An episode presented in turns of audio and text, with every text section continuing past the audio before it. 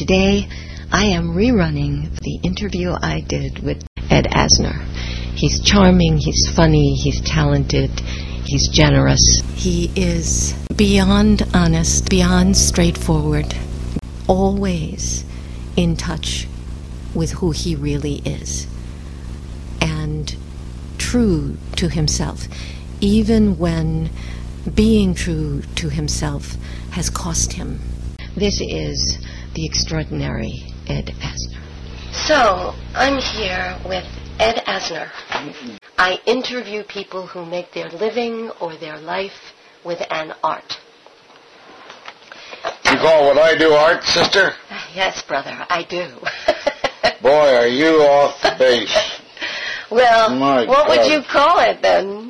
Uh, getting rid of excess adrenaline Rid of- without getting into a fight. And at the same time as you are getting rid of your excess adrenaline, other people manage to be entertained. How clever of you. Well, the amazing thing is they never see the strings. well, maybe maybe you will tell us about them. Or they may well imagine psychological strings. Strings, yeah, Yes, yeah, yeah. yes. Uh, the director certainly will. So, um, this is it. I always ask the same question. What, what was the very first moment that it occurred to you that you would want to act, or that acting would be something that would uh, compel you, or I'm not sure how you would think about it, but the very beginning. I, I think it always was there. Yes. The uh, the uh, desire to jump up and down and uh, and blow imaginary farts. it was always there, but I was uh, from a bourgeois family hmm in uh, Kansas City, Kansas, and you you didn't think in those terms. Those were those were the grown-ups out there who uh, were either gorgeous enough or or melodious enough to succeed uh, at those distant things called movies and radio. Uh, I did radio in high school. Well, wait, wait, wait, wait. I want to know. I want you to talk about the desire to jump up and down and do imaginary farts. Did you do? Did you? No, a lot of times they weren't imaginary. But I mean- did that. but did you entertain for your family? I mean, were you a show off? Did you? Were you a jokester? Were you the family or the I was the jokester, but uh, but I I uh, my my brother was the scheming uh, jokester. He would lay traps. Oh my! Oh yeah. For and, you? Uh, for everybody. And he would he would scheme, and he was a regular Ulysses. Oh. And I I was kind of a jumping jack clown, hmm and all the way until I got into um, into high school, and I uh, I was viewed as a clown by my peers. So was that? Did it? Did it please you? No, Oh. no, I, it pleased me while I was doing it, and then there was always the depression afterwards, as there is with almost all clowns. Yes. So you Um, knew that even then. You knew even then that the activity was energizing, but there was a price. Yeah, that you weren't being taken seriously. Oh God, right. And that's that's that's a very uh, big. And I was I certainly regarded my my blood as serious blood, my flesh as serious. Yes. flesh. Well, and this is a, it seems to me quite a dilemma if you have an inclination to entertain and you can't, and it, it drives you, it motivates you to do that, and then later you have regret. Yeah, which is why when I my junior and senior year in high school, when I went into radio, Hmm. it became perfect because well, then I could be the leading man and sweep you off your feet and feel your kisses and, feel my kisses. And I, I was able to sell myself as this glorious, monstrous, handsome devil Yes, and uh, never never had to expose myself. yes. I understand as I do radio. Mhm, mhm. It's a magic uh, medium. Well, little do your listeners know that I am that gorgeous, handsome devil, and you are the ravishing beauty queen that you're reputed to be. So, And we're going to ride off into the sunset any minute now. if the horse ever shows up. So this is so interesting to me. So, so you had an opportunity that a lot of people don't have to reinvent yourself on the radio, Mm-hmm. right? To yeah, that's that's great, and it must have been also very uh, compelling, seductive. You, you look at the famous voices of radio, for Christ's sake. Yeah. Martin Gabel oh yes, never swept you off your feet. no, Uh, No. um, well, well, what's his name? Uh, Yeah. Note of Triumph and all that. Beautiful. Norman Corwin. Corwin. I interviewed him. Beautiful He's man. 101 years old, Uh, and he talked about he loved Martin Gabel. oh, yeah. Yeah, he thought Martin Gabel was better than Orson Welles. he, right. He Oh. loved my. He thought Martin Gabel was better than Orson, and he used Orson yeah. too. And though I enjoyed it all, uh, I, at the same time, being in Kansas City, Kansas, a high school radio program, go to the big city and get into radio, well, then you don't you don't create vistas that easily. Wow. How old were you? I was 17, 18. hmm So I went to the University of Chicago instead. And did, what did you major in? You didn't major at that time. You took placement tests, which determined what course they told you what to do. Yeah. Which is fine. Yeah. gave- make sure that you had got a, a well-rounded education, which would give you your Chicago BA, which was not accepted everywhere. Oh, But um, but you had an education, and I hardly approved of that. I decided to go to summer school because I wanted to get out of college as quickly as possible. And my little roommate, who was from Newark, was in the theater group, which was all extracurricular. Oh, they were doing a radio, uh, uh, closed circuit radio, at our dormitory system. And um, I said, "Well, I did radio in high school. What do you think? Uh, I?" He thought I was a, a hick from Kansas who played football. Kind of ridiculous for him to listen to me, but he said, "Well, let, let me hear you read." So they had given me a copy of the Song of Songs, and so I stood at one end of the room and read to him. And his little jaw fell open. Where did you learn to read like that? Yeah, I went, oh, shucks. so, uh, he was impressed. I did a, a role on the radio show. Then he came home, bustling home one day, and he said, uh, "You're going to summer school, and listen, they're they're going to do Murder in a Cathedral as the summer show uh, uh, play. Uh, check the book out. You can do any of the characters in it." I checked the book out. I didn't read it. I went to the reading. I read, and I ended up doing the lead, as well as starting a, an affair with the lady of the chorus. both hooked you. Yes. So when you say that hooked you, So it was always, to me, it was always theater and sex. They go arm in arm, yeah, yeah, or leg and leg. yeah, or something and something. Mhm, Yes. mhm. Yeah. Well, they're both. Um, I use the word again, seductive. Yeah, hmm yeah. They get the heart pumping. But is, yeah, you think sex is seductive? I do. Uh, get your hands off it's hard. It is. yeah, that's right.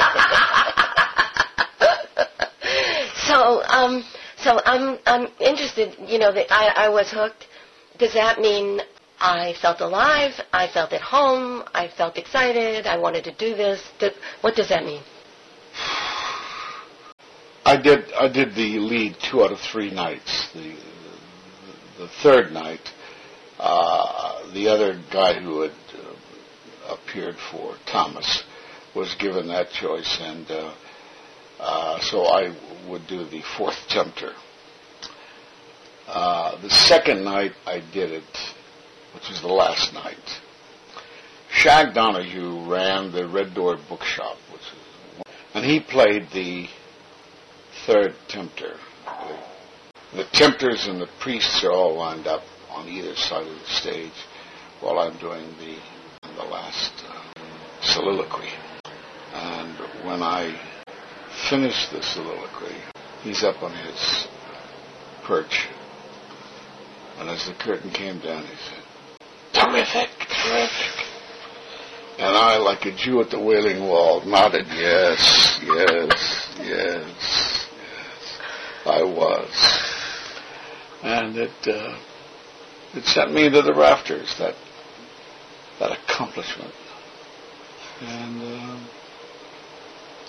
it was hard to resist. Mm-hmm. I shortly thereafter, with my father's help, uh, pulled out of college.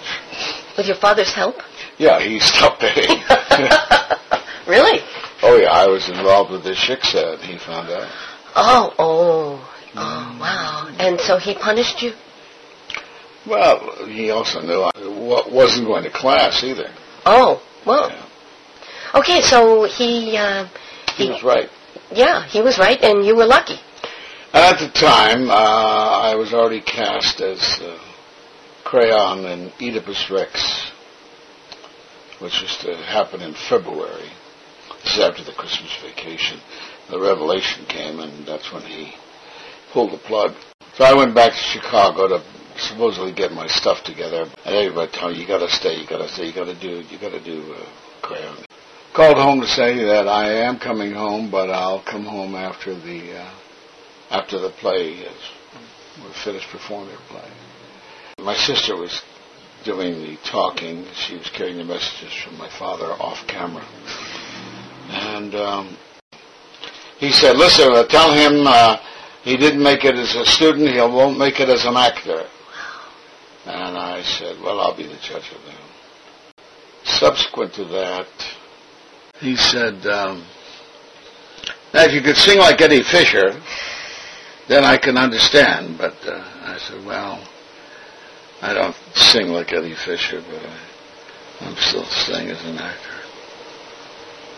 That alienation was, was short term, really. Mm-hmm. When I finally came out of the army and joined Playwrights Theater Club in Chicago, finally uh, I was going to do Rabbi Azriel in the Dybbuk. Ooh.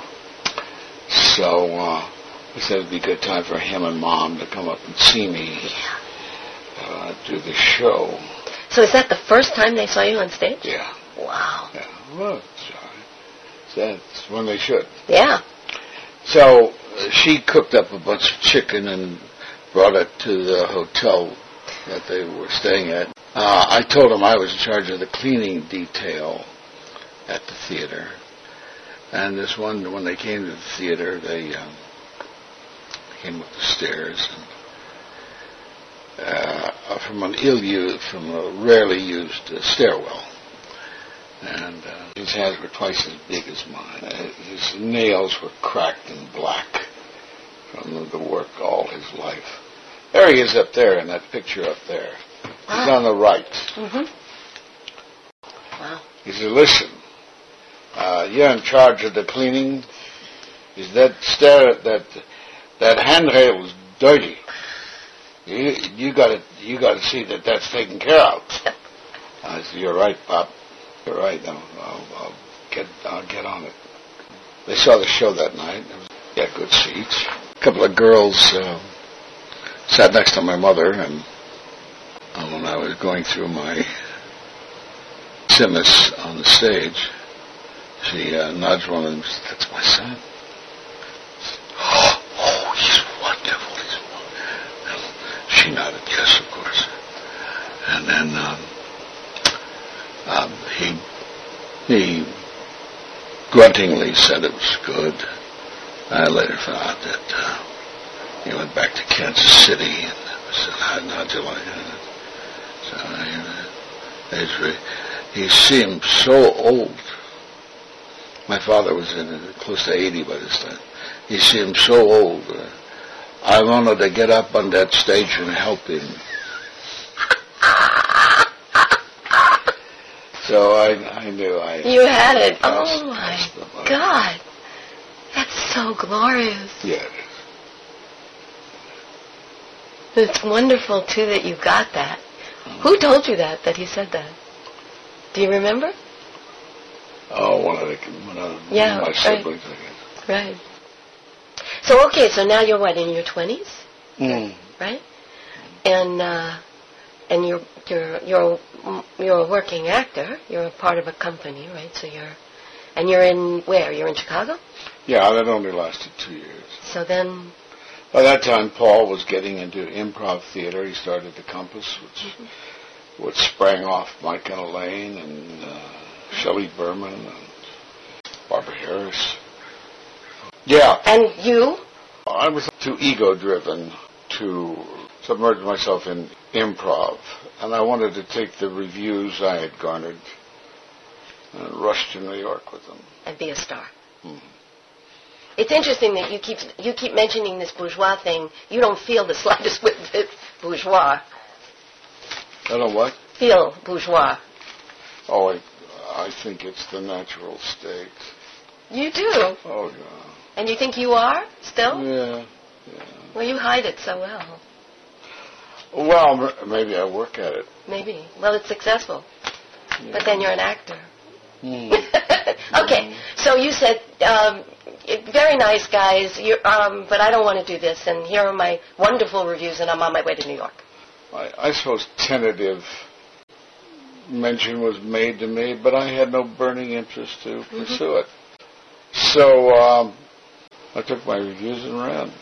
And when I saw the subsequent uh, smash hit of Yeah. Mike and Elaine, Oh, yeah. well, Well, okay. perhaps that was not the smartest thing I ever did. Okay. I, I don't really think I envied them their success. I envy a lot of people their success, and I and I want to reduce it if possible. Other people's success. Yeah.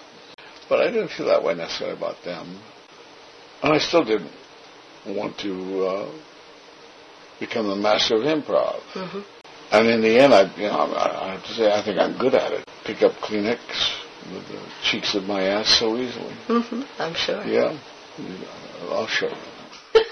I can't wait. I'm so sorry it's not video. Well, I'll have to take our word for it. right. Ooh. Mm, Not yet. so you you went to New York, and how old are you now then? New York was 55, so I would be 26. Okay. 25. Okay. Young and hungry and coming off success. Yeah, I got to New York and I, uh, I said, well, I, Zohra Lampert was one of our companies. She, she was regarded as a star already by many. So uh, I was going to go along and uh, hopefully be a uh, a shadow to her success. Mm-hmm. So then um, I got to New York, and I was fortunate to um, see uh,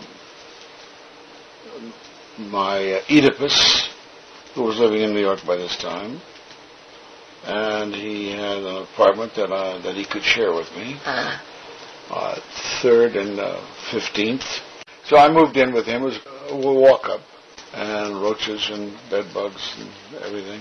But it was fine. I think it cost seventy-two, seventy-six dollars a month. I didn't expect to get anywhere, but I would. Uh, I, I I got whatever directories and guides were out for actors at the time. I just blocked them off, and I'd go to producers' offices and agents' offices every day within a certain area, leave my picture and resume, and hopefully uh, hear from them. Uh, and I'm sure that in most cases they threw it right in the waste basket.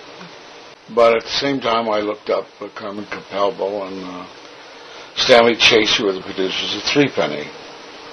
We had done a pirated version of Three Penny in Chicago.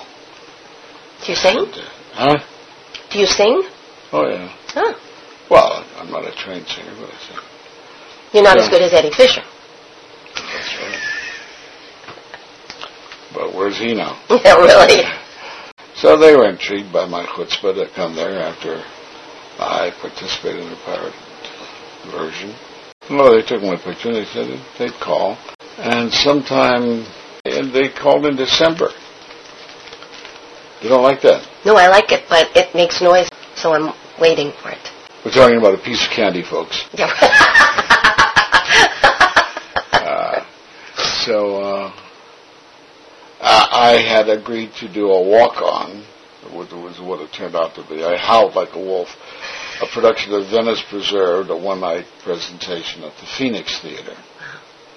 And I said, oh, I was committed to that.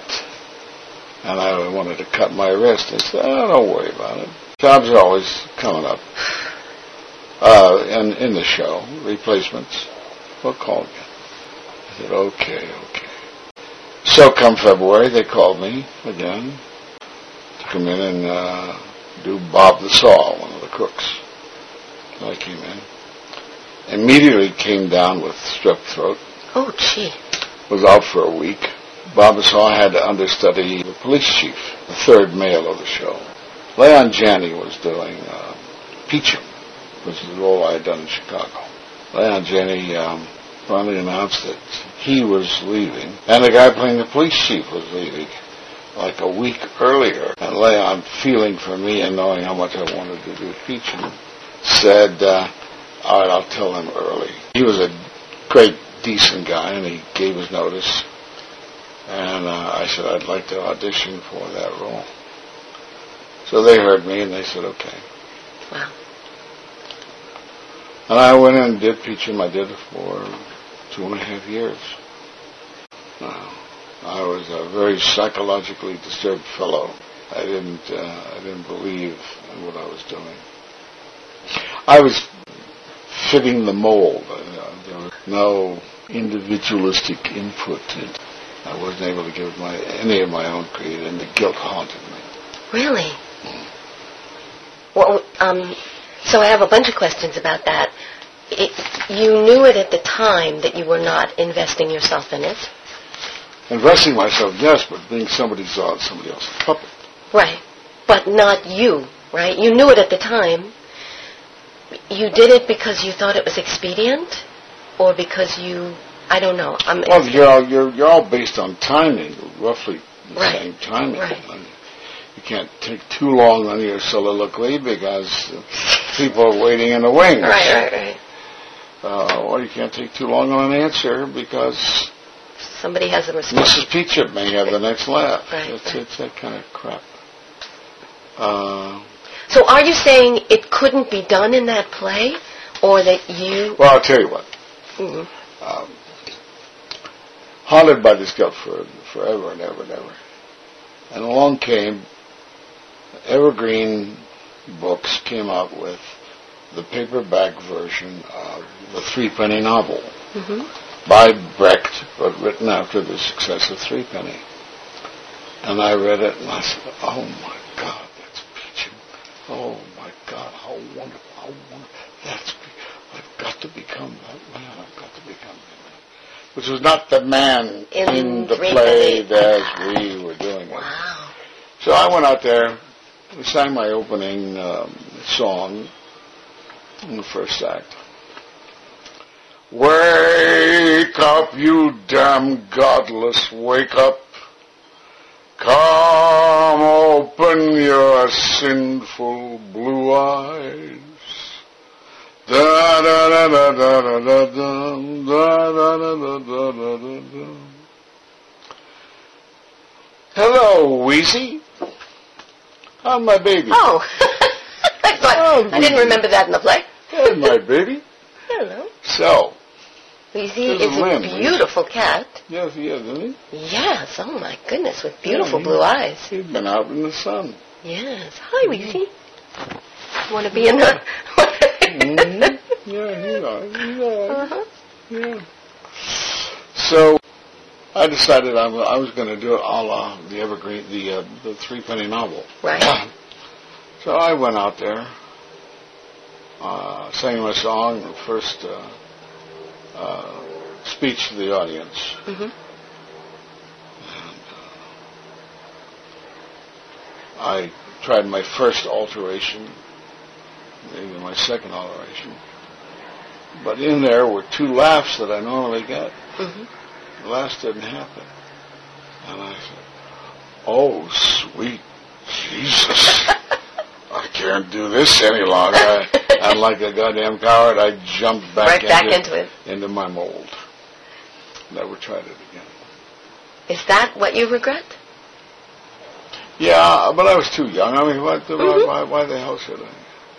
And finally, I when I was in the show long enough, I went through the weirdest psychological torture you could ever imagine. Uh, my inner voice on me, get out of here, get out of here, go, go, become a person. So I'd come to the show and I'd say, oh, I'm going to blank out in the first scene. Didn't matter whether I went over the lines or not. I'm sure I didn't go over the lines, didn't matter. It's the inner, Yeah. it's the Civil War. Yeah. So I went in and did the first scene, and for several nights at least, I would just be on the verge of blanking out and then would come up with the words finally at the last moment. Rote, as of course, was in control. Right. And Road did it, but I allowed myself to, to be a disturbed person inwardly. And not until I got to the very edge of the brink could I successfully and proved to myself that I knew the next word. Or the, and then came back from the brink and, and then it would begin with the second scene, then the third scene. So uh, it took place over a period of two weeks. I went through this torment, which would have deranged a weaker person. I'm sure. And you must have been exhausted. No, I can't remember anything else except the the mental torture I was going through. And finally, I I went through all the scenes, survived them all. I think maybe one time I had to I put in a different word maybe than was written, and uh, could then go on. But I, I, when I finally left the show, I left it to be a replacement in an off-Broadway, another off-Broadway show, smaller house. It'd gotten the best reviews of the season. It was Ivanov. Mm. Uh, but the newspaper strike was on, so nobody knew about it. But I went in to take Jack Bittner's place, and uh, I developed the character as I wished to see him develop, and I felt so fucking free. Yeah. Oh God! Just thinking about that period, period of, Yeah. in Threepenny, and I was. I'm, I'm, I've become exhausted just thinking about it. I believe it. Well, you were at war with yourself, weren't you? Yeah. There's nothing more exhausting than that. Mm. But what I find myself thinking is that you must have been an actor from, as you say, the beginning. Because when you were able to be the actor you wanted to be, that is what enlivened you. That is what was so freeing. That you were yourself finally. Well, I suppose that applies to all those acting teachers I went to. Uh, I never found any of them satisfactory or pertinent. I studied with Mira Rostova, and I think I studied with her and liked her because I innately did what her method was. That was your natural way to be. Yeah. Okay, so uh, now you're about 28, 30? Not even? I don't know, what year are you at? Ivanov. Oh, I was uh, Oh, three 27. 27? That's what you said? You're still very young, and now you're in New York, but you now you're you're really an established actor. No, why? Well, you're working for God's sake. Bob Kidd, New York actor who came out to Chicago. He had gotten up a, uh, a reading of a group of us, of Marlowe's Edward II. They had Monday night openings at the de Lys where we performed Threepenny. I was busy doing one of the leads in uh, Edward II. He wanted to take it to Lucille Lortel, the owner of the theater, see if we'd get a Monday night gig there. So we did. We did the reading. And um, she said yes, that she would uh, have us do the Monday night reading, but that uh, only if uh, a protege of hers could take my role. Bob met with us and uh, said, uh, well, I feel we should say no. And I'm looking at these actors, none of whom had jobs. And I said, no, no, no, no. I've got a job. And this is to get you jobs. So by all means, take the bitch's offer. They did. Nothing ever came of it. I mean, I'm not saying that anything would have come of it. But I think each individual actor had to be somewhat disheartened at doing that with that kind of condition. Right. Uh, You're saying that you think that it's possible that the disheartening had an impact on the production. I would have been disheartened. I would have. Right. I mean, I might have gone out there and said, "Oh, give it full bore," you know. Right. But uh, if I followed Right. Silver Tassie long enough, I might find the disheartening at the bottom of it. So what what happened then? Oh, I did a I did a few shows at this point. I was '58. The summer of '59, I got married, and the agency got me into Stratford. I think it's because my wife was part of the agency. The contract read as cast, which meant you do shit jobs. Right. I did the shit jobs, and I did them well. And we had a gorgeous time because for the first time in my life, I wore boots that were made for me, skin tight tights. I mean, luxuriant wardrobe. And uh, we came back to uh, New York and got together on a, another couple of more off-Broadway shows. I'd scored big in Chicago with being Prospero in The Tempest. Mm. And the director of The Tempest came to town and he wanted to reprise that triumph. Couldn't get the actual cast that we had then. Improvised for the most part. we put it on 70, East 74th Street Theater. And um, it was Brooks Atkinson's next to the last review.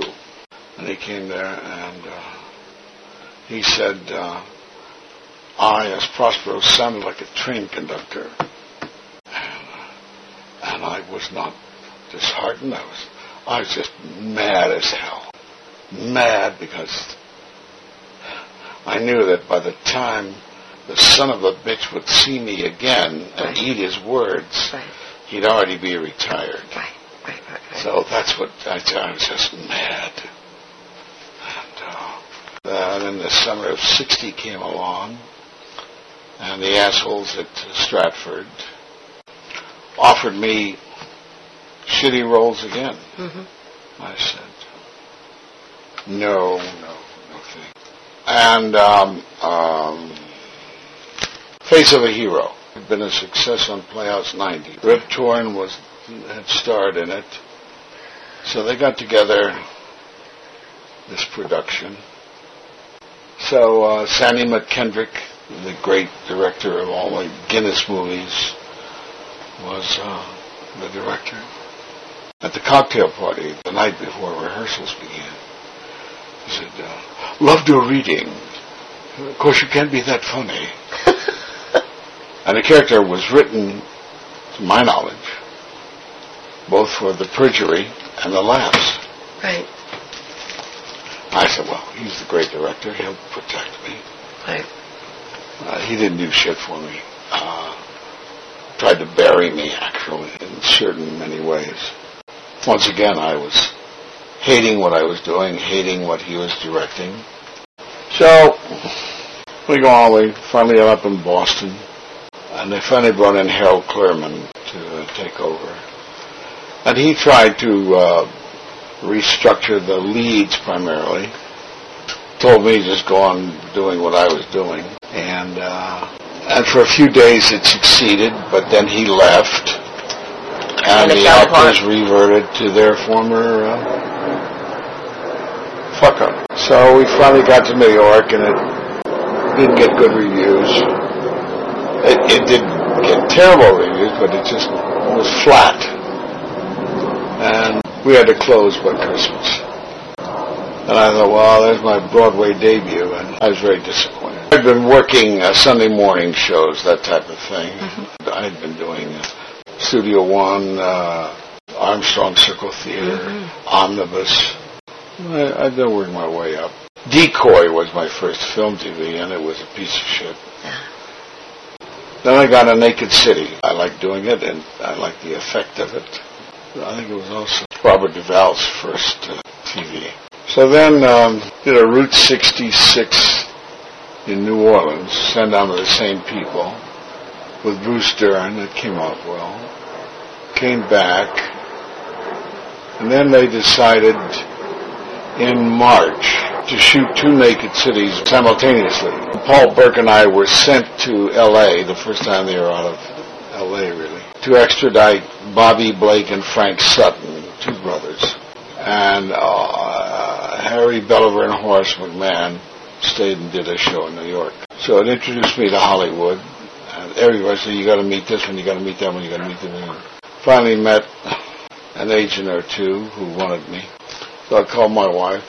Well, first I said, I want to take another week and meet some of these. And she said, oh shit.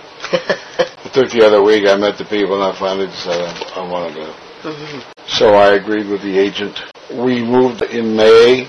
I got a Route 66 to do in Youngstown, Ohio, which I was going to do on the way.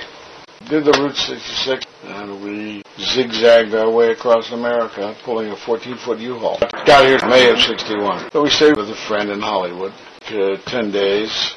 Found a gorgeous little apartment on an estate up at the middle crossroads of Mulholland or Woodrow Wilson. Mm. We stayed there for a year and a half.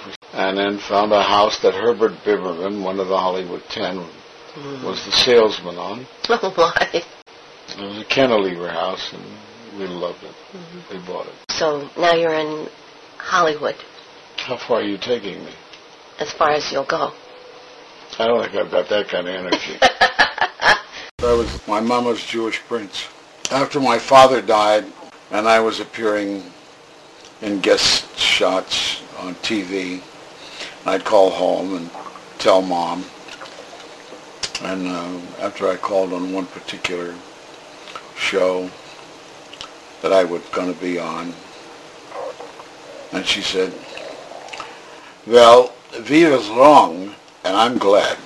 Um, those words are emblazoned on my mind. I'm in your heart, I'm sure. Viva's alone and I'm glad. So much of your career was disappointing to you, and yet you've had an extraordinary career. So how did you wind up with the the success that we all know you had. Well, ego is a tremendous driving force. Is it?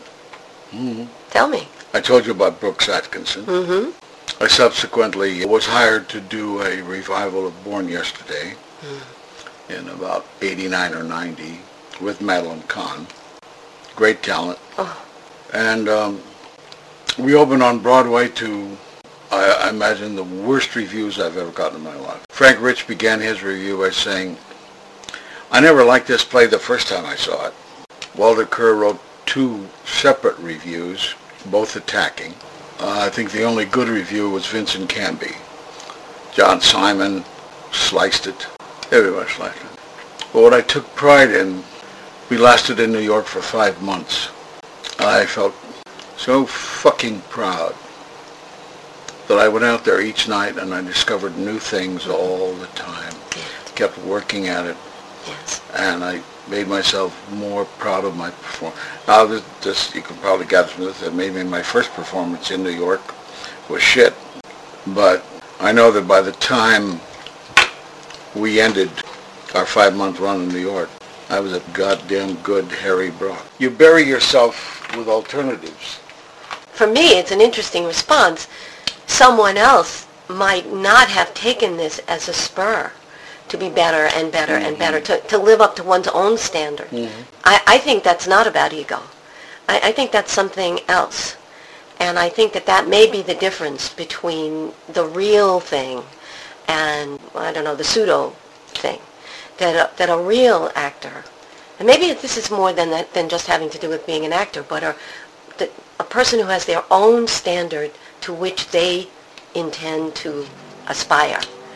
I think that's an extraordinary thing, and I don't, I wouldn't call that ego actually. I, it's something else. I don't know what to call it, but well, ego usually dis- dismisses it.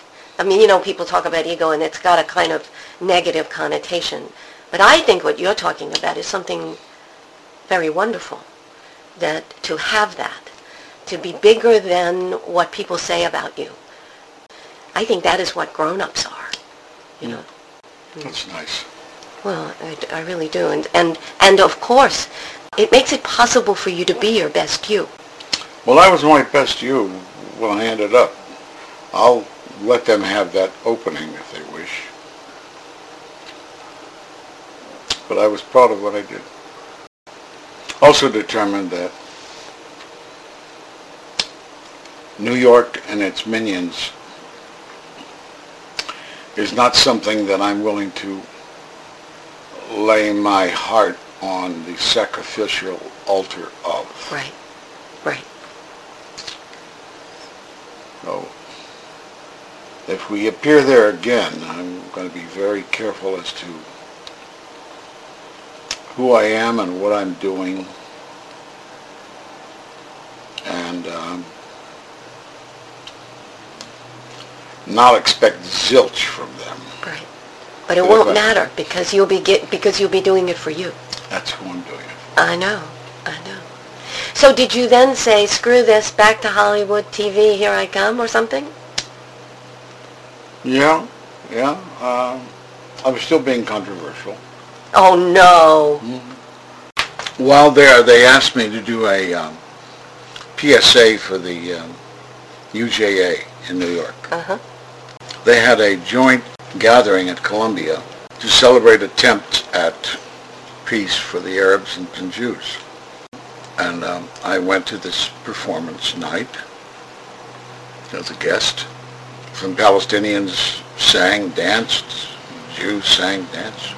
And after the performance, there was a guy from Newsday there, a reporter, who was with an Israeli. And he had a Uriah Heepish quality to him. He's busy smiling and ingratiated. He said, have you been to Israel? And I said, "Oh, no, I haven't. He said, yeah, you find it very interesting. Uh, the, the Intifada was going on while I was there. And I said, well, when I go to Israel, I'm not going to go there to enjoy the Intifada, or words to that effect. Wow. oh, God. And then he said, I noticed you applauding after one of the Palestinian songs. Uh, I said, yeah, that was the Palestinian anthem. I said, oh, really? Well, uh, I, I don't know what the words were. Do they say anything about killing Jews in there or anything? He says, no, no. Said, oh, I said, that's great. A few days later, he wrote about it.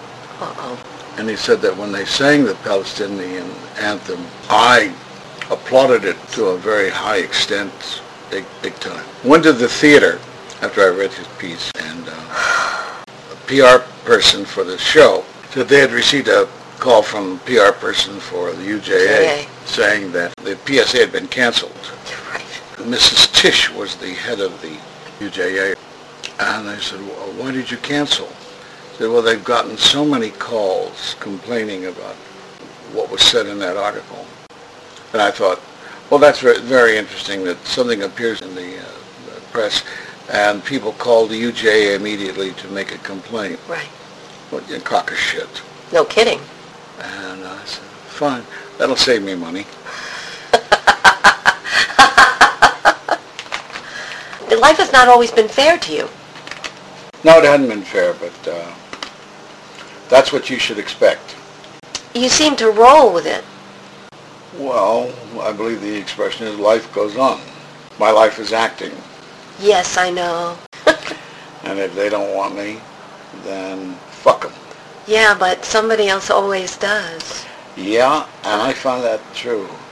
When I became embroiled when uh, Lou Grant was canceled unceremoniously, Jesus. Ah, my agent put it best. He said that um, because I announced the contribution to Medical Aid for El Salvador in Washington, D.C. at a big press conference filled with overflow crowd of reporters. Uh, I somehow ended up being the spokesman for the group. I read the opening preamble of what our contribution was about. And the first or second question I was asked by a cable reporter who said, you say you're in favor of free elections in El Salvador. I said, yes. Well, what if they, the free elections produce a communist government? And immediately I realized what I had gotten into. Right, Yet again. I said, yet again, I here I was performing what I considered an act of humanism, right. and I was being called a commie Right. for contributing to the idea of communism. And I gave some lame answer, but I, I also saw that what what I answer will determine whether I live or die in the business. Um, I went on to do another answer and was plagued in my mind all the whole time I was going on, I think. And I had avoided being controversial up until this point Yeah. as an actor, never, never being in the forefront of controversy. And I said, uh, so I avoided it all this time, and I've come all this way to D.C., and am I to once again throw a cloak around me and deny who I am and what I stand for so. So I turned back to that cable report. I wasn't satisfied with my initial answer. What I would say to you is that if it's the government the people of El Salvador choose, then let them have it. Now, that was never thrown back into my face, but the whole controversy about me, the whole storm about me, the show being canceled, uh, death threats, etc. Oh, you're kidding. Oh, yeah, the, the death threats don't mean shit. Well, they, they mean you pissed someone off. Huh? You pissed someone off. Oh, yeah, well. But you'll also find that there are people who will come forward and say that they heard a death threat, and they'll say that so that they can become Oh, yes. uh, part of your alliance to to be your good friend. Oh, dear. Yeah. So that they perhaps even manufacture the death threat Got it. so that the, So that they have an alliance with you. we're you. trying to help. Yeah, right. Um, So did they tell you that, uh, that Lou Grant was canceled because of this? no, but uh, there was a great storm of controversy and really uh, um, because sponsors such as Kimberly Clark, who had two factories in El Salvador, Vidal Sassoon, Cadbury's, dropped sponsorship, but another vice president said that they still had sponsors standing in line to take on the show. Sure, the show was very successful. Yeah. They said that with the can, with the ending of MASH, they were worried that they they would just not have a strong enough Monday night lineup. But I also heard uh, third sources that uh, Bill Paley came in and saw the board as it stood. What's that doing? up there? get out, get it off. Wow. So we were axed. And we had a thousand, two thousand people marching around CBS the first Monday, the second Monday. People spoke out, Yeah. and I had that gratification. I was also going through my separation with my wife. Oy. It was a very rigorous time. I felt very alone, How bad. yeah. Uh, And yet but that makes you again, stronger. again, it can. It doesn't to everybody. No. Back up just a little bit, because you, cause you left out Mary Tyler Moore. Well, Lou Grant came after Mary Tyler Moore. Right, so how did that happen? Mary Tyler Moore? Yeah. I went into audition. Uh, Alan and Jim, the producer-writers uh, for Lou, I read, and they said, that's a very intelligent reading. And I said, and I realized that means it's not funny. Right. So they said, when we have you back to read Mary, read it crazy, wild, wiggy, wild. So I said, uh, well, uh, I sort of walk on, and I said, well, why don't you have me try it that way now, and if I don't do it right, Then I don't have to come don't- back. Don't have me back. And they were kind of taken aback by that, and I said, well, yeah, yeah, yeah. So they said, uh, we have another appointment, but go ahead. So I read it crazy and wild, and uh, they laughed their asses off. They said, read it just like that when you come back to read Mary. Uh, two weeks later, I came back to read Mary, and I read it. I said, what the hell did I do? What did I do? I, there was no rhyme or reason to what I did.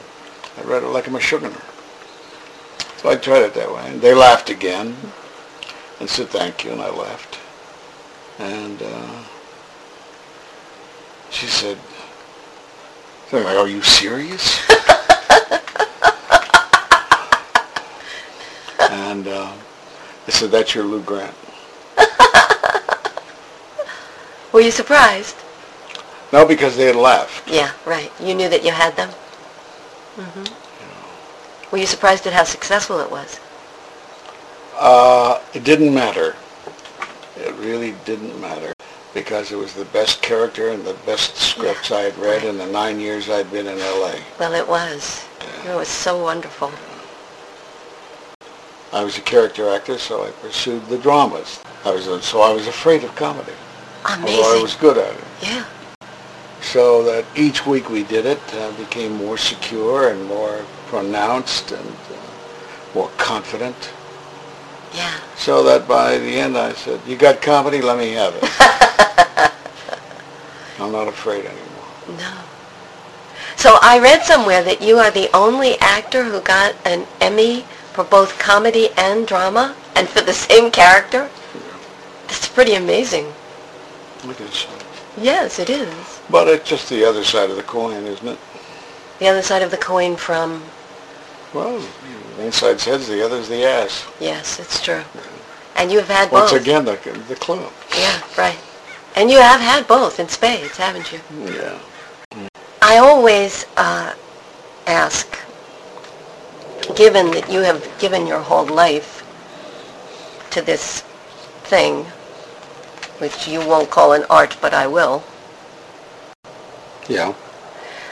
uh, if there's anything that you want to say about what it's been like to dedicate a life to being an actor. But I've been lucky. I mean, I, you can't even use me as a good example.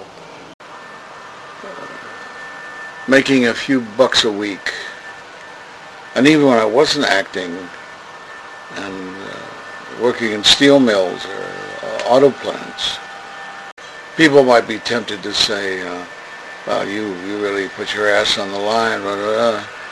and I said, "No, not really, not really," because I knew I could always drop a dime. That's what a phone cost in those days, a dime. And make a call and say, I'm starving, will you please send money? You mean because you you had support from your family, you Yeah. knew that they were behind you? I knew, I knew that I could call and say, Yes. help me out this time. I never had to make that call. But it gives you an enormous spine to, to be the egoistic fucking actor you are. You know, um, I, I'm so glad you said this because I really believe, and I hear it a lot, um, the, the support of family, it makes so much difference. So much risk is possible Mm-hmm. because that's there. Not just financial support, but emotional support.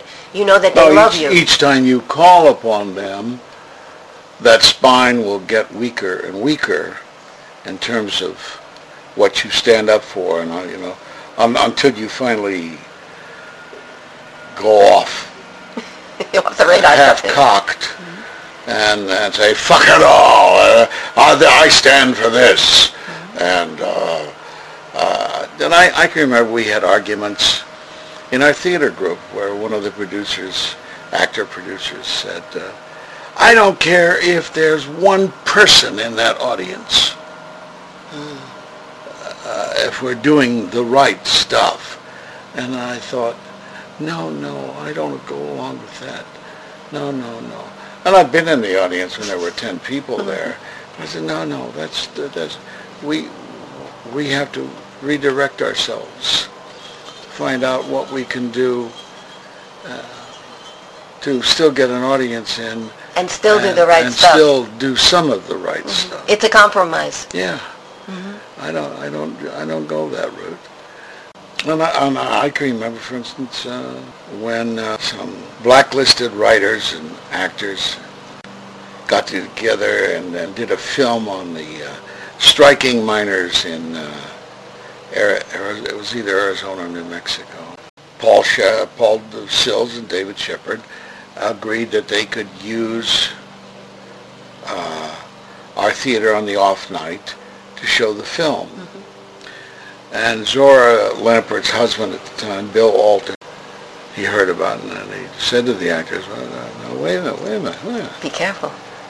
our lives are dependent on this. It's open. So do, do we want to be damned with that brush?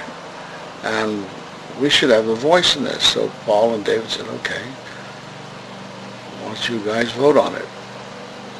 And we voted against it. Uh, embarrassing for Paul and David, but I think they learned a lesson, and they, uh, uh, and I was not proud of it. And I later bought my house from Biberman after all of this. how about, how about that? Yeah. Um, I was not proud of it. Uh, there was another commie occurrence. I'm trying to. I had it and then I lost it. We'll come back. So, Oh, yeah, on Monday night, I was quite intrigued. Um, so Studs Terkel was more or less blacklisted at the time. And he had gotten together uh, a program called Elizabethan Miscellany.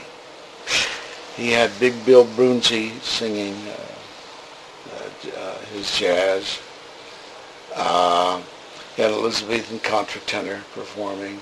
And he had somebody else. Oh, Win Stracke, I think, of the Weavers was also on. And so we, they put out cards, invitation cards, so forth and so on. And uh, it went on. It came out very nicely. One, one card came back. Lovely. It was a very pretty invitation card.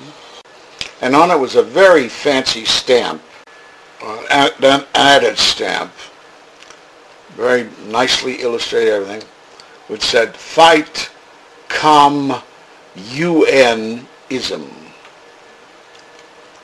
And then in red grease pencil around um, Studs' name was keep this red out of Chicago. oy vey. Yeah. I was fascinated. I mean, they they, spo- they spared no expense. Right. Very interesting to me. And um, I thought, we have seen the enemy and they is them. I admire integrity almost more than anything. And I always know it when I see it. I'll make faces. And I am incredibly grateful. Oh. Well, I think your brother had a nice face. It's a good thing my brother has a nice face. That is absolutely the truth. Thank you so much. Yeah. All right, I'm going to I'm going to leave you, but I really don't want to.